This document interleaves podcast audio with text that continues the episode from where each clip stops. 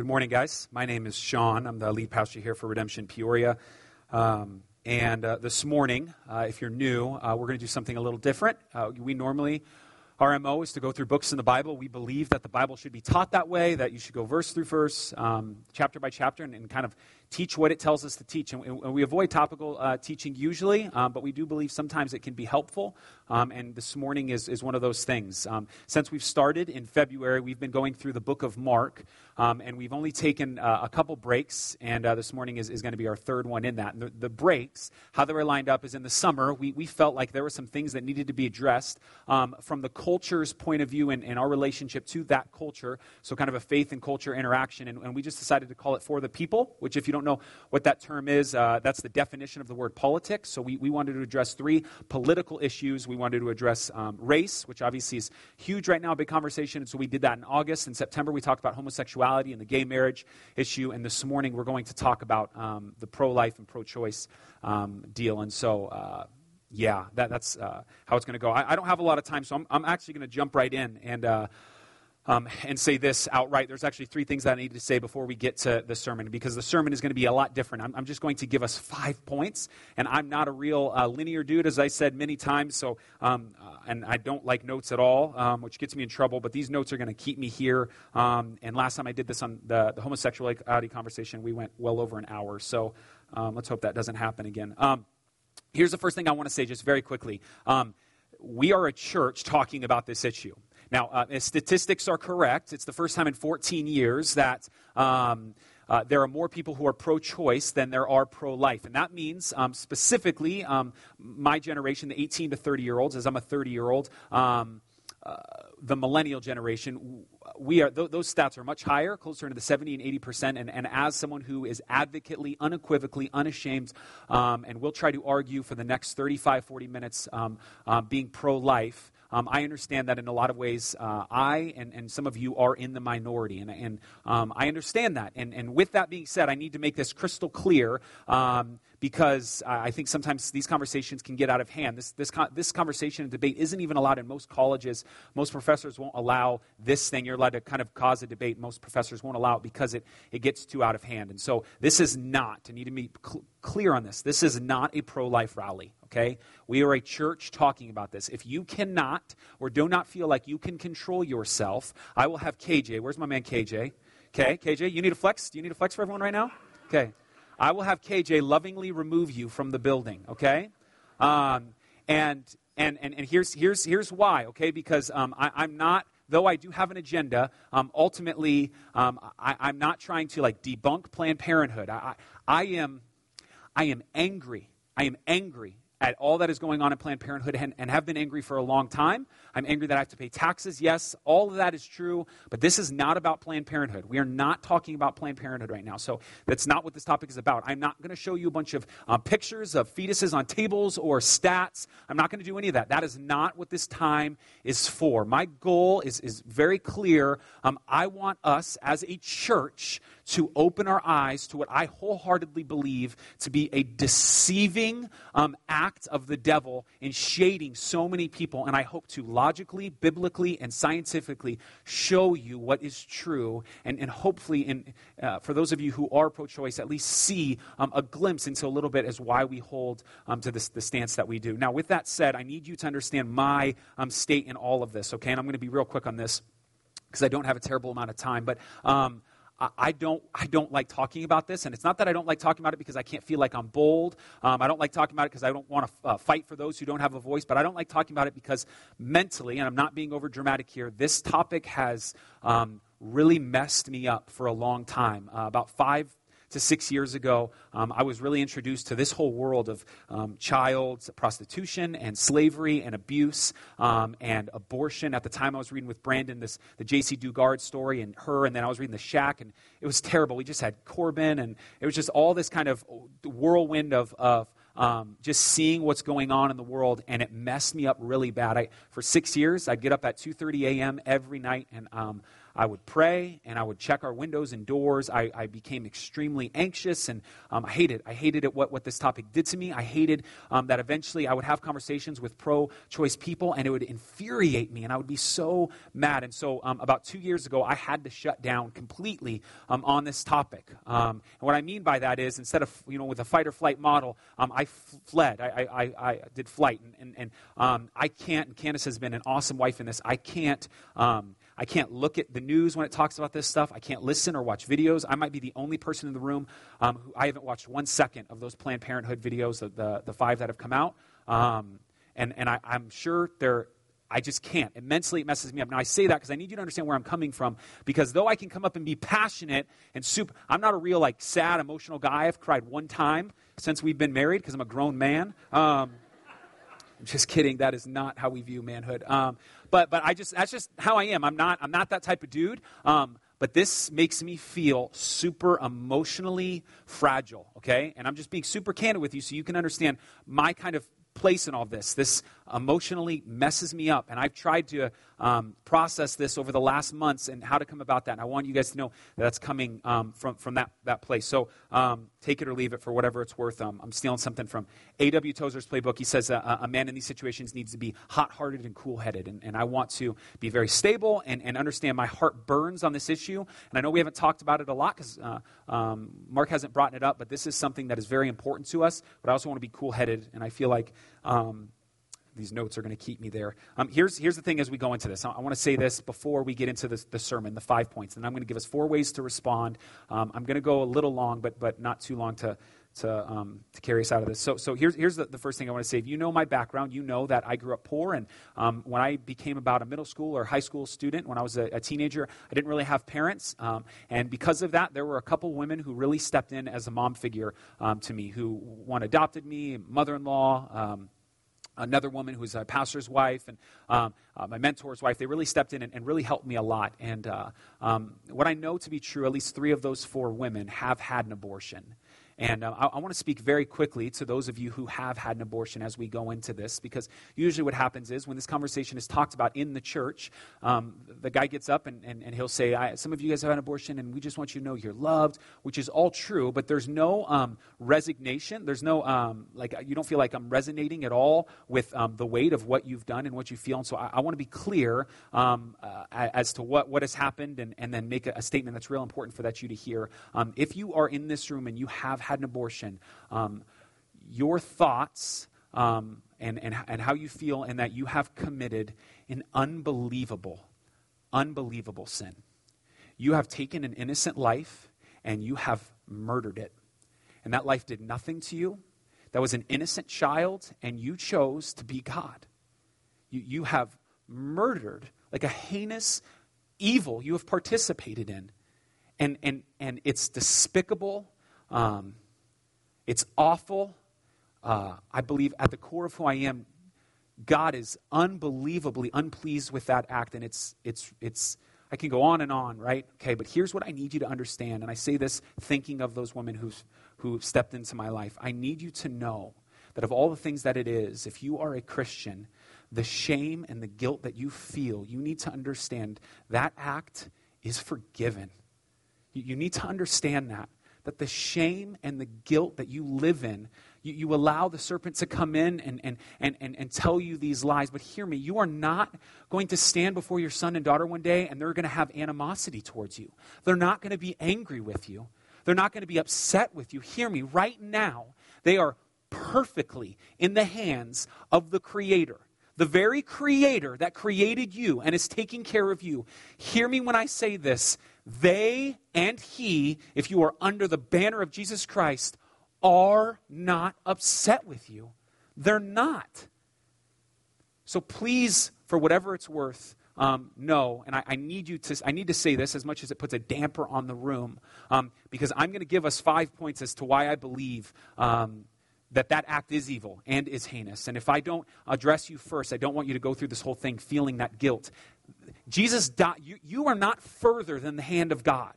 That is covered by what he has done. There's grace upon grace upon grace upon grace. Be free, man. Be free in that. He's given you that freedom because of the cross. So, um, here's the deal. Um, I'm going to give us five things, and I do have an agenda. And uh, the first one, it was simple. Everyone would agree. Racism is wrong, it's a sin.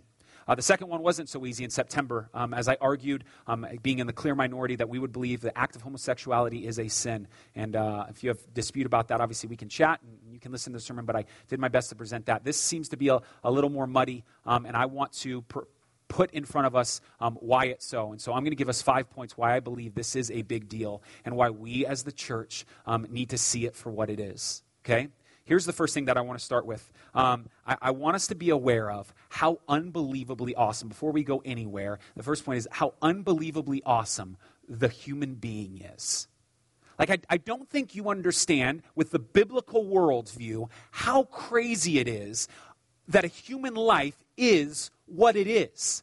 There is no other creature that exists that, that is born into this world and lives forever. Okay? So you have animals and plants where biblically you could not argue that, that animals live forever. Though there are animals in heaven, the, the animals, as much as you want Chacho, your dog, to be in heaven, that biblically we could not argue that animals live forever. I'm not saying they don't. I'm just saying we couldn't say the Bible says, yes, they live forever, okay? There, there's no precedent for, for that to be the, the case. Now, angels, though they live forever, um, we have no biblical evidence to know that they are reproducing at this moment. Human beings are the only ones who continue to come into existence and continue to live forever. That's crazy. Like the cadence of Genesis 1, if you read it, and it's so uh, prevalent in the Hebrew, but you can even see this in English. Day one, day two, day three, and it goes through, and there's this rhythm, there's this cadence to what's going on. And then you get to day six, and the whole rhythm is disturbed, as if to say, the plants are awesome. The animals are awesome. The sky and the earth and the sun and the stars, they're all awesome. But there is something different about this human being who is created in the image of its creator. This is beautiful. The only creature that continues to reproduce and live forever.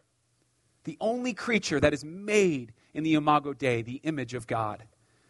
This is something that we need to stand back, if nothing else, and go, man, there is value to, to human beings. And I think this might be a good point to say man, in general, as we even talk about abortion, um, you, you, need to, like, I, I, feel like the most part, uh, as a culture, we don't value life in general. And so, um, just if nothing else, to understand that we need to be valuing um, uh, who humans are and what they do. And, and this is big, right? Because um, Candace and I moved into a house about four months ago, and our family moved in, and we're all about trees. We want to get off the grid, right? And so, we want to have fruit trees and, and, and all that. So, we got apples and oranges and, and lemons, and, and Chris hooked us up um, he owns a landscaping company and helped us get all that going. And then uh, Tony came over and helped me dig these holes, and we planted these trees, and they're going to be big and they're going to be awesome, and they're going to provide shade. In a couple months, we're getting chickens, we're getting uh, um, uh, pigs, well, one pig, uh, we're getting dogs, cats, bunnies. You know what I'm saying? Okay, um, all edible? No, I'm just kidding. Um, okay. So, so here's the deal. In the beauty of all of that, even um, uh, my wife and I and our daughter going to visit uh, uh, Gene's uh, horse stable uh, place this, this last week, seeing how powerful a horse is. All of these animals, though they are beautiful, though they are awesome, though they are um, um, can love like dogs, right? There's this companionship. They are not on the same level as humans. It's just biblically not the case. Okay? That's the first point. The second point is this, and this is why I think it's also important. Um, until about 30 years ago, the church has always been pro life. Now, I understand the issue being pro life and pro choice. We're both using pros. It doesn't seem to, to match up, and we'll talk about that in politics uh, towards the end. But I just want to say very quickly um, address this idea that the church, until the last 30 years, has never questioned this issue that life inside the womb has always been life. So, if you say you are a part of the church, you are part of um, a geographical spreading of people all over the world, and historically, historically throughout time, everywhere, everyone in all of the churches would stand by this stance historically until the last 30 years, have always said there has been life within the womb. The, the, the you can look this up, it's public domain, um, and, and a book, this is a little letter called the Epistle of Barnabas. We're helping the church. This is in the first century, the earth, the earliest writings, excuse me, the earliest writings that I can find um, in kind of directing the church and how to act like the church. So I get these questions all the time as a pastor, right? Well, how am I supposed to act? What am I supposed to do? Well, very early in Christianity, um, they didn't have just the canon, the set Bible, so they had these letters to help the church um, know how to act. And this is what the Didache says. Um, it says pretty much the same thing in the Epistle of Barnabas. It says, You shall not murder, you shall not commit adultery, you shall not corrupt boys, you shall not commit fornication, you shall not steal, you shall not deal in magic, you shall uh, do no sorcery, you shall not murder a child by abortion nor kill them when born. This is the earliest thing that I can find um, that shows us very early the church has always seen this two distinct things. You cannot kill a kid once it is born, a child once it's born, and you cannot kill this child if it is still in the womb. There is the distinction that the church is very, um, uh, very prevalently making, and, and both would be considered life. Now, um, I think life is awesome and the church is always, but the question I think we have to ask is why does the church affirm this? Why does the church affirm um, and has always affirmed that life begins there? Um, now, here's the issue the Bible never specifically talks to the issue of abortion. It never uses the word of word abortion. It never never talks um, directly to this this idea. As much as we want to play origami with the text, sometimes it's just not there. So the question we have to ask in this big gray area of this long conversation is: you have um, conservatives. Well, we'll just say pro-lifers. On a conservative pro-lifer would say that birth begins at conception, which I would affirm, and, and we'll talk about in a moment. That birth, uh, that life begins at conception, and then you have, which 99% of the world isn't going to argue that once a baby is born, there's a couple like psychos out there who would say once once a baby is born, then it's life. So, so you have everyone on this end and then some on this end. And the gray area seems to fall somewhere in between, right? So, so we have to go to the Bible and go, well, how does the Bible view that gray area? How does the Bible see the area from conception to birth? Does it see it as life? What, what is it viewing? And, and, and I want to read us a couple texts, which there are many more, um, and then I'll, I'll, uh, I'll, keep going. So this is the, the, thir- the, third thing that I want you to see. Um, the, first thing that I want you to see, though, before anything, and I don't think anyone would disagree with this, is that God gives life. Um, you see this obviously in Genesis 1 and 2.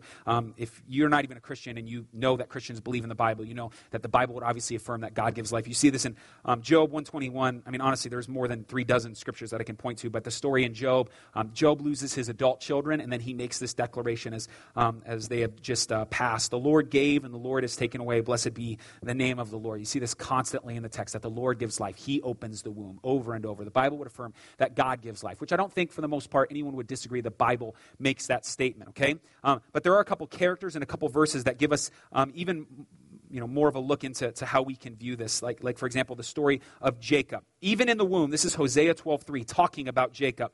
Even in the womb, Jacob struggled with his brother. When he became a man, he even fought with God. Okay? Now I need you to hear what Hosea is doing. Hosea is talking about this guy Jacob, and he describes Jacob first in the womb, that he fought with his twin brother in the womb. And he says, Jacob, here, this is, this is a, a big deal. Jacob has always been the same person.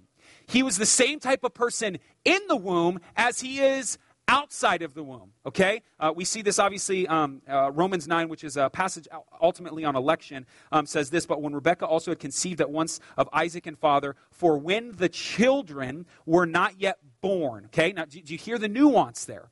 When the children, they're children, they're beings before they were born, when the children were not yet born. Now, I don't think society would, would disagree or culture would disagree with that if we want to keep the kid, right? So if the baby, if we want to, to keep the baby, then it is a child. No one's going to disagree with that, and the Bible would continue to affirm that. The Psalms are crystal clear in this. Um, you started in Psalm 139, which we love to, to put on t shirts and coffee mugs and put like our newborn babies in in uh, baskets with yarn and, and then put a meme on there and this is just weird that we put it so um, for you formed my inward parts. You, knit, you knitted me together in my mother's womb. I praise you, for I'm fearfully and wonderfully made. Wonderful are your works. My soul knows it very well. So here's what we know. We obviously don't believe that God physically sticks his hands in the womb and with knitting needles starts to knit them together. I'm reading a really great book with Josh Calvona right now um, called uh, The Language of God by Francis Scott Collins, and it's, it's a really good book. He was the, over the Genome Project, and just seeing the way that in this moment, God, who he's a Christian in this book, argues that God is using proteins and, and atoms and, and neurons and, and, and DNA to form this little baby to eventually grow. It's crazy. And this is, though it is happening on a scientific level, God is ultimately in his sovereignty making all these things take place. And this is what Psalm is talking, the, the uh, Psalms 139 is talking about. Verse 15, my frame was, uh, was not hidden from you when I was being made in secret, intricately woven in the depths of the earth. Verse 16, hear this. Your eyes saw my unformed substance. So what I need you to hear there is he is describing, David is describing himself as an unformed substance, that he is a human being, but he is in the process of becoming what we see ultimately as a human being. That, that through this whole course of process, that um, a, a three month, let's say a three month uh, uh, uh, baby in the womb is the same as my two year old daughter, is the same as my five year old daughter, is the same as my seven year old son, is the same as your teenage son, is the same as if you are a college student. It's just a different stage inside someone else. Did you hear the echoing? Uh, uh, Psalm 22, uh, verses 10 through 11. You have been my guide since I was formed. A lot of this form language from my mother's womb. You are my God. Uh, a crazy story is the story of John the Baptist and his birth. Um, John the Baptist is given birth by a woman named Elizabeth. And um, while John the Baptist is in the womb, at one point he jumps when he hears um, uh, Mary's voice. This crazy story, but here's the promise to God. Uh, here's the promise to Elizabeth about um, about uh, uh, or to Zechariah about John the Baptist. I'm going to pick it up just in verse 12. When Zechariah saw him, he sees this angel, um, he was startled and was gripping with fear. Verse 13. But the angel said to him, Do not be afraid, Zechariah. Your prayer has been heard. Your wife Elizabeth will bear you a son, and you are to call him John. He will be a joy and delight to you, and many will rejoice because of his birth. Listen to verse 15. For he will be great in the sight of the Lord. He is never to take wine or other fermented drink, and he will be filled with the Holy Spirit even before he is born. So here's what we know wherever in this gray area, if, if you want to say that's at birth alone, what we can see is in this process, while John the Baptist is in the womb, he is filled with the Holy Spirit. So let me make this clear. Animals are not filled with the Holy Spirit, angels are not filled with the Holy Spirit. There's one New Testament creature um, that is filled with the Holy Spirit, and it is humans. You need a soul, a spirit, to be filled with the Holy Spirit. And that is exactly how John the Baptist is described. So I, I, would argue and I would put in front of you biblically the, the, the, view, the macro level view of, of what we see in life is that the Bible has seen over and over life just at conception, continuing on from this moment. I understand you have umpteen arguments, and I hope to shut them down in the next couple minutes. Um, so here's, here's what's, what's awesome about this. Um, that sounded a little arrogant. Um, here's what's awesome about this. Uh, as Christians, science has only helped us believe this all the more. So, this is one of those issues where um, it's actually the culture that is disagreeing with science. And this is not like an arguable fact. Um, so, um, this is so to prove it. Um, I'll stay stay stable, hot-hearted, cool-headed. Um, the U.S. Senate committee had, had, brought this together, brought, brought some people together. They brought uh, the Senate Judiciary Subcommittee, invited all these experts in to talk about when life begins at conception. You can look this up. It's public domain. It's Senate Bill 158, the Human Life Bill. They wanted to find out, the government wanted to find out, what does science tell us when life begins, if we're going to wrestle with this. And so they bring a bunch of scientists in to talk about this, pro-lifers, pro-choicers, everyone who's in between, doesn't matter. And, and they came to these conclusions. And I'm going to read you eight of what the scientists said, okay? Now, here's what I need you to know the majority of what I'm going to read are not Christians. They do not have a religious agenda, some of, of which aren't even pro life. They're just scientists. They were asked to come into a room and talk whether or not science talks about life before birth. And I'm going to read to you what they said. This is direct record. All quotes are from the following excerpt. Expert, I'm just going to read this as the government record reads it. Do, uh, Dr. Alfred M.B., professor of pediatrics at the University of Pennsylvania, stated this I have learned from my earliest medical education that human life begins at the time of conception. I submit that human life is present throughout this entire sequence, from conception to adulthood, and that any interruption at any point throughout the time constitutes a termination of human life.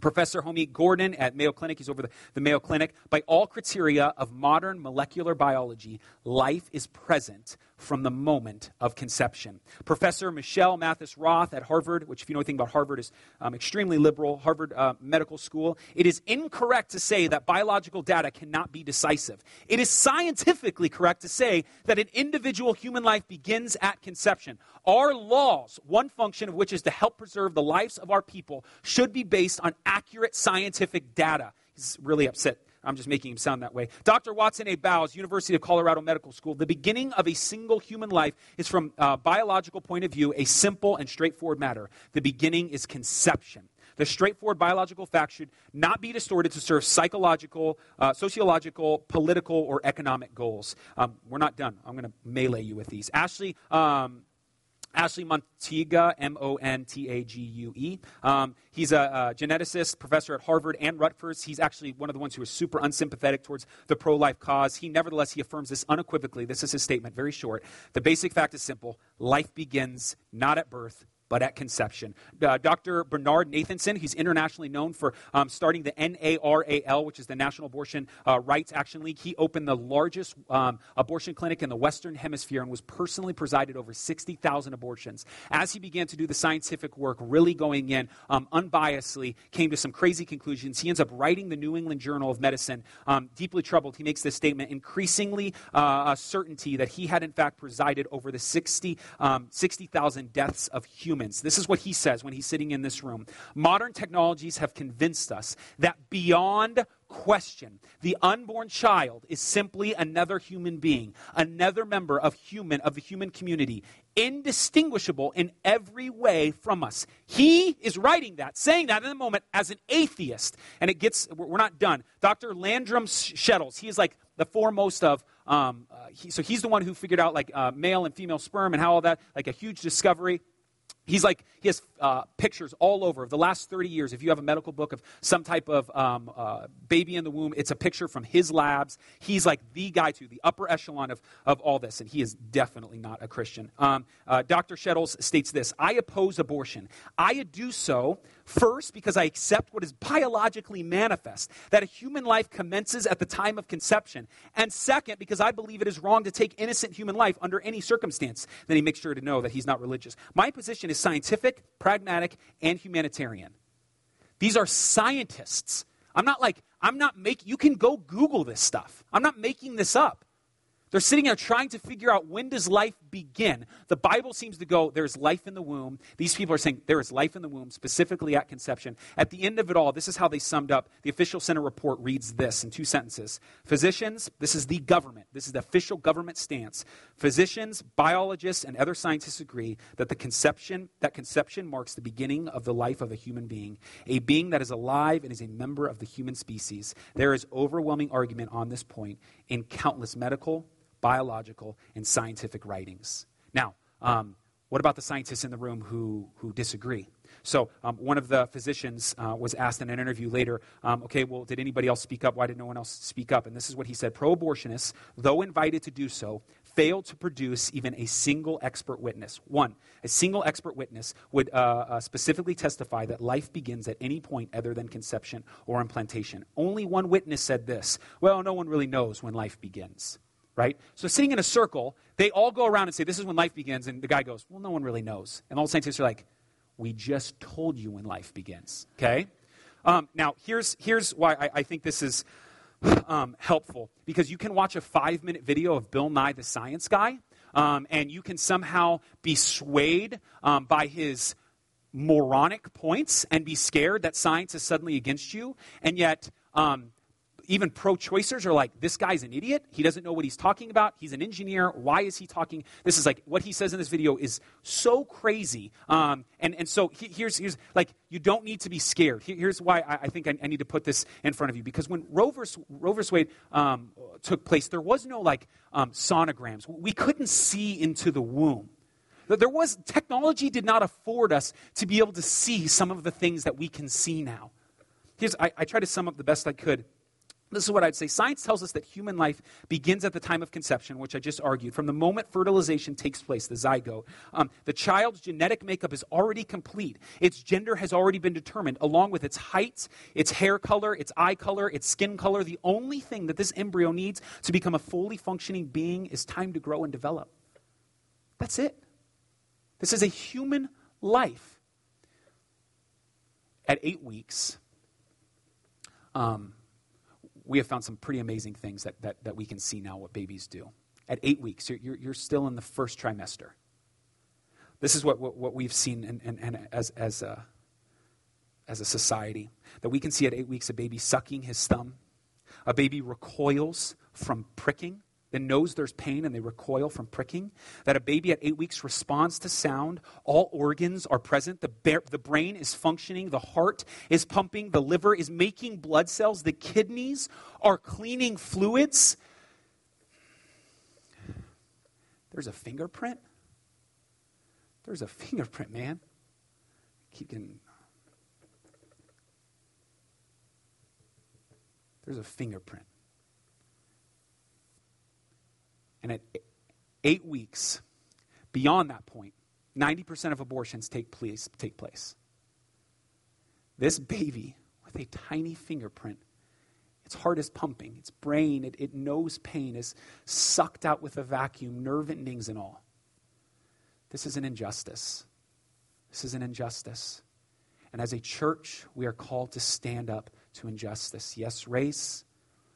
Yes, immigration laws. Yes, but this is also an injustice. It's, it's, if, if the church doesn't step up, who does, man? Who does? Who fights for those who don't have a voice? The logic drives me crazy. Um, because though we know this scientifically, uh, the fifth point that I think this is important that, that we need to talk about it is ultimately um, our culture, um, even some of our scientists know this, our government all knows this, all this to be true, and simply doesn't care because the issue is not about what I've just presented you. The issue is ultimately about the woman and her rights. Uh, try to do my best to argue what, how the logic goes, and if I'm wrong, I apologize, but this is what I believe um, to be true and what I see and how the logic goes. If I want my baby, my baby is a person. If I don't want my baby, it is not a person. If I want her, it's illegal to kill her. If I don't want her, it's legal to kill her. Therefore, the personhood of my baby and her right to be protected under law are defined by my sovereign desire. So, all this, though we know to be true, can only be classified as personhood if the woman chooses for it to be classified as personhood. Now, we'll get to the woman's rights in a moment. But I, just need you to understand that uh, um, this video of Matt Chandler, a pastor in, in Texas, was, was going around, and I want to read something because it was from this article So, What If Abortion Ends Life? By a woman named Mary Elizabeth Williams, which, uh, ironically enough, my laptop autocorrected to Mary Jezebel Williams, um, uh, says this um, Here's the complicated reality in which we live all life is not equal. That's a difficult thing for liberals like me to talk about, lest we wind up looking like death panel loving, kill your grandma and your precious baby stormtroopers. Yet, a fetus can be a life without having the same rights as the woman in, whom's bo- in whose body it resides. She's the boss. Her life is what is right for the circumstance, and her health should, be, should automatically, automatically trump the rights of the non autonomous uh, entity inside of her. Always, period. Do, do you hear that? Do you hear what she just said? Yes, I, I know it's a life. I get that it's a life. I'm not arguing whether or not it's a life. It's a life, but my rights are more than that baby's rights. Do you, do you hear what that sounds like? That's Nazi Germany. Do you hear that? That's make the Constitution black people are three fifths a person. This is crazy. If that baby is a life, it is human, it has value, it has rights. Why are your rights more? Who decides that? This is maddening. This, and, and what, what makes this further, now I'm being hot headed. Now, what makes this further is the idea that when we, we, we change the subject, because, because listen, I hear it and I've been in it multiple times as, as we're talking about, well, what about the woman's rights? Shouldn't she get to choose? Hear me, listen. What's happened in that moment is you've changed the subject. You have. Because I'm not arguing, listen, no one in the pro life goes, I don't want women to have choice. I want to take all their rights from them. And no one in the pro rights is, or, or pro choice is going, yeah, I hate life. This is what makes it so crazy. And so for us, we look and go, listen, I'm not talking about the woman right now. I'm talking about the human inside of the woman right now. That's who I'm talking about. Does that baby have rights? Yes, you have rights. I agree. Does the baby have rights? Does it have value? And if it does, which she affirms it does have life, it is a human, therefore it should have rights. If it does, why is the woman's rights more? Why? Who decides that? Where, how did we arrive? Now, listen, um, I, I run into two issues. One, because I, I, know this to be true because if that woman wants to have the baby, it's seen as a child. No one goes to April Miles, who's pregnant right now, or Ariel, wherever Ariel's sitting, and, and they're, they're pregnant, right? And, and, and goes to this woman and go, hey, how's that, uh, how's that part of your body growing? Like, What are you talking about? You know, that, that part of your body that's growing. The baby? Yeah, yeah, the baby, right? No one refers to babies as like a growth, a tumor. No one does that. We refer to babies as individual, autonomous, separate from the woman when we want the baby. But the woman should get to choose. Now, hear me. This is the women rights issue, and this is where, where it tends to be a little frustrating for me because the reality is I am pro women's rights. In that sense, I am absolutely pro choice. I, I want the woman to be able to, to make decisions. I don't think the government should step in. But hear me when I say this not all women nor men have the ability to choose to do whatever they want. Go ahead and, and walk yourself naked out of this room and tell me someone doesn't call the police. Tell, like, tell me what choice or decision you have in that moment. If you have all the rights in the world, then why do we not allow you to prostitute your body? I mean, honestly, it's your body. The man wants it. He's giving you funds for it. Why do we as a society make that illegal?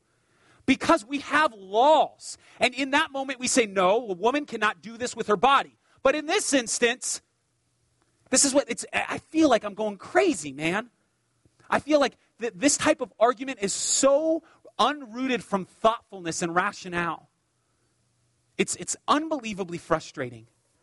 Let, let me give you another example and then I'll try to wrap up here. Um, here's, here's the truth. Uh, in 50 states, we have um, rights that protect animals from humans. Now, if you don't believe that human is a human inside the womb, you at least have to, to argue that it is something that has value and rights, right? Because you give animals values and rights. So it may doesn't have to be a human, but you have to deal at least with the fact that it has values and rights. And we have laws that protect people from killing eggs, right? Or, or destroying horses or whatever it is. And if we don't want to say that's a human, it at least has value and rights. Okay? But, but furthermore, in 38 of our 50 states, we have pre, um, what's, the, I always forget the, the name of this. Uh, it's called fetal homicide laws, 38 of our 50 states. And this is basically the argument that if a woman is I don't know, let's say five months pregnant. She's driving down the streets and she's on her way to the abortion clinic and she's going to have an abortion.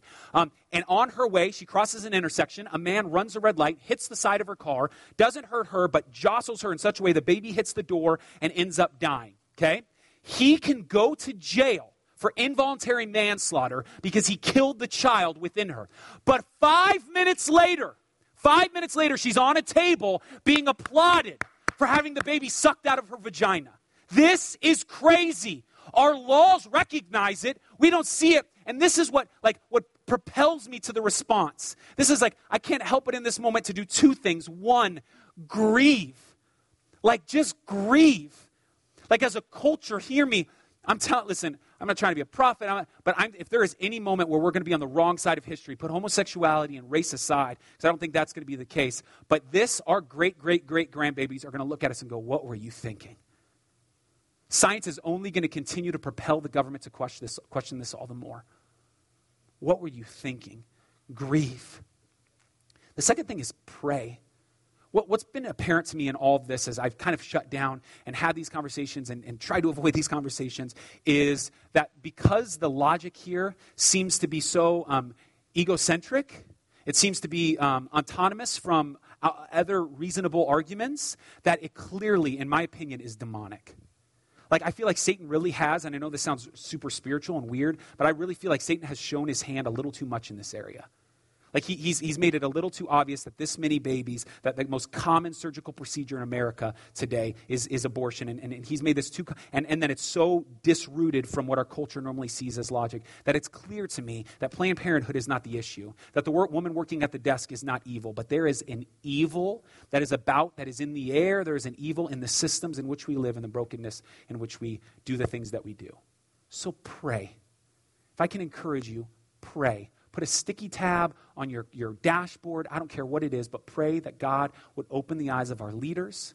Pray that God would, would change laws in his sovereignty, that he would do that. The third thing that I would encourage you to do, and I hope this helps, um, and I'm going to say it whether it's liked or not, um, but I, I think you need to stop believing the lie that your theology should not affect your politics. That has never been the case for Christians ever. Has never been the case for Christians. I was, uh, the Kim Davis thing, I was reading some comments, which is always a dumb thing, but I was reading some comments, and this, this guy just put, do your job. Your faith, your private faith has nothing to do with your public work, right? And that's just fundamentally, we just disagree with that outright. That's why we have people come up for all of life interviews. Now, listen, I'm not, this is not about Kim Davis. She signed up to do the job. I get it. I'm, my point is this that the argument seems to be private faith, public life, okay? But, but no other culture has that mentality. Muslims, um, Jehovah's Witnesses, Mormons, um, Eastern cultures, nobody, everyone always intermingles. Your faith deeply affects how you vote, how you act, how you work, how you raise your kids. It's just impossible not to. So here's, here's what I'm going to say. The boogeyman of the one um, issue voter deal, um, I'm not going to tell you how to vote, but I'm going to tell you how to vote real quick, okay? Um, the, the, the, the, boogeyman of the one issue voter um, has kind of come out to go like, well, you don't want to be a one issue voter. And, and I'm not saying you will, but here's my, my problem with that. Let's say there's a guy who just nails it. Let's say there's a dude who Republicans are looking, going, gun controls, got it. Immigration's got it. Then, then the Democrats are looking at uh, legislation, he's got it. Uh, Health care, he's got it. They're, like everyone's just looking at this guy and just like, yes, this dude is money. Let's say there's 20 different points. Everyone's on board. I don't care. Let's just make this guy president. Forget the voting process. This guy's awesome. Okay? Now, let's say that guy exists, right? And he's Jesus, so he does. Um, Okay, but let's say he's not Jesus, and this guy exists, and let's say of all the things that he gets it right, but there's this one thing where he says women and minorities should not be allowed to vote, and we should stop teaching them how to read. Tell me in that moment that one issue doesn't become the issue. Like, like for us to go, well, when, yes, he could get everything else right, but he doesn't think women should be allowed to learn how to read anymore. You would go, Dang, no.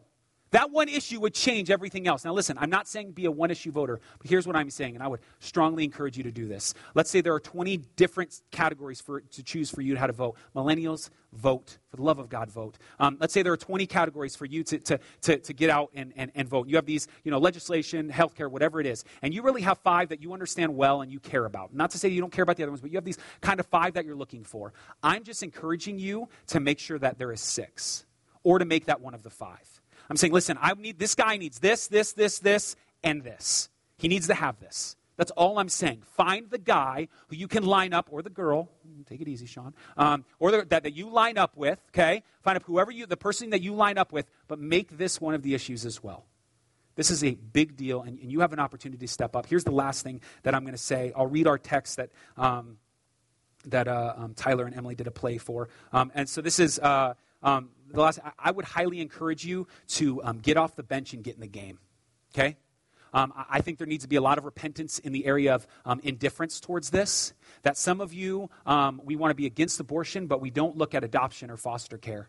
Um, we don't look at Choices Pregnancy Center, New Life, New Life Pregnancy Centers. Um, and I know, listen, I'm telling you, I'm a 30 year old millennial. I'm on the end of this. And in the millennial world, this is the most uncool thing because you know what? Um, being pro life, we are automatically um, connected to guys who are connected uh, with, with uh, signs outside and they're put on their back or they're walking around abortion. I, listen, I, I get it, man. I get it. But I'm telling you, um, this is a cause biblically worth fighting for, no matter how uncool you feel. And believe me, you feel uncool. When I went to the, the, the protest at the Planned Parenthood, I feel awkward. I don't know what I'm supposed to do. I'm holding a sign, making my, my Corbin hold a sign. He's holding it in front of his face. Um, okay? But here's the, the reality. Um, Every man that we've looked at has come from the church to affect these issues. Dietrich Bonhoeffer in World War II, William Wilberforce in fighting slavery, Christian, Martin Luther King looking at um, all the transactional nature of, of interaction between whites and blacks and, and all the, the, the rights that blacks get. These were all motivated um, by Christian men, okay? And Dietrich Bonhoeffer in his, uh, in his uh, writings has a great quote. So this is, I'm just going to give you three things. You figure out what you need to do.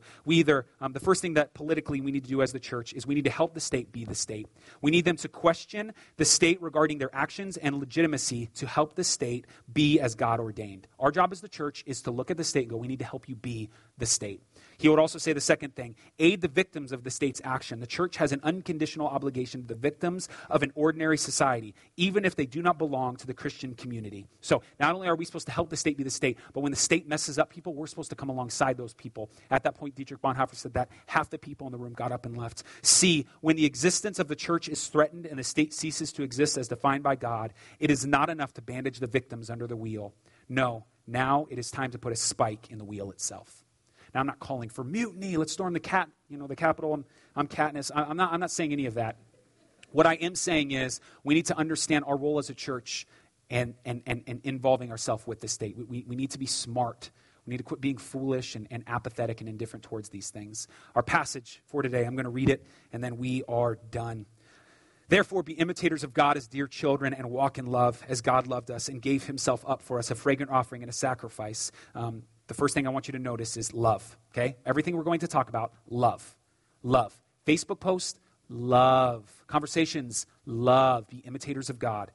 That said, verse 3 But sexual immorality and all impurity and covetousness must not even be named among you, as is proper among the saints. Let there be no filthiness, nor foolish talk, nor crude joking, which are out of place, but instead let there be thanksgiving. For you may be sure of this, that everyone who is sexually immoral or impure, or is a coveter, that is an idolater, or a covetous, that is an idolater, has no inheritance in the kingdom of Christ and God. Let no one deceive you with empty words, for because of these things the wrath of God comes upon the sons of disobedience. This is something we don't like to really talk about in the church, but there is an us them. There's a way that the church does things, and there is a way that society, the world, does things. And he in this moment is saying, the world does things like this, don't do things like that. Okay? The first thing, in love, don't do things like that. But he goes on to continue. Um, Verse 7 Therefore, do not become partaker, uh, become partners with them. For at one time you were in darkness, but now you are in the light of the, the Lord. Walk as children of the light, for the fruit of light is found in all that is good, right, and true.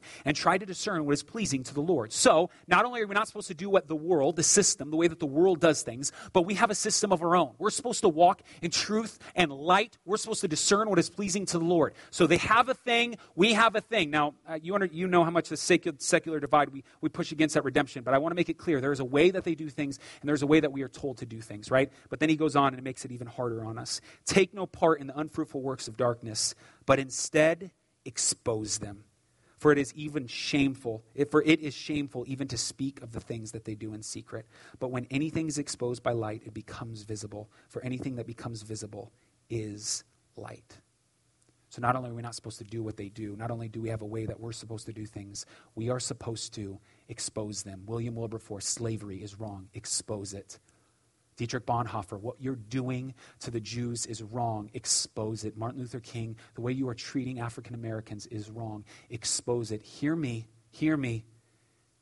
Abortion is wrong. It's murder. Expose it. Expose it. I leave you with this Dietrich Bonhoeffer. Silence in the face is evil. Silence in the face of evil is evil itself. God will not hold us guiltless. Not to speak is to speak, not to act is to act. Let's pray. Father, thank you so much for who you are. We're grateful, God, for the opportunity to be able to come here. And um, this is a really sucky topic to talk about. Um, a lot of our friends don't want anything to do with um, this conversation and we become outliers in some ways. And I just, I pray that you would give us boldness, that we would not be cowardly in these areas, but we would step up to the plate and we would, we would fight for the least of these. Those who don't have a voice, that you've shown even the world that they are humans, that they live, they are, they are inside of someone, but they are their own being. You've given them a soul, you fill them with the Holy Spirit, and we kill them. Help us be bold with this. Please, Jesus. Holy Spirit, empower us to make the right decisions, whether it be stepping into areas of adopting someone who, who, who, who was otherwise be aborted, or, or stepping in areas to help someone foster to adopt, or, or, or giving, freeing up finances to, to give to, to organizations that are, are for this cause. God, I, I pray that this argument would be um, washed in your blood, that things would be seen clearly, that not all pro lifers are, are, hating women's choices, and, and not all pro choicers hate life, that, that we would come to an understanding, and that we would slowly but surely um, walk in the ways in which you have called us to walk, and that the church would not be reluctant to, to continue to be in it, but not of it, that we would continue to make a stand and draw a line in the sand, but at the same time be desperately involved in relationship with those who disagree with us. Help us do this well. We love you, God. We thank you, Holy Spirit. Jesus, we are grateful for your sovereignty in all of this, that it doesn't lie on our backs, though you call us to step in, that you are the one in control of all things. Thank you. Thank you so much. We love you. We praise you. We thank you. In Jesus' name, amen.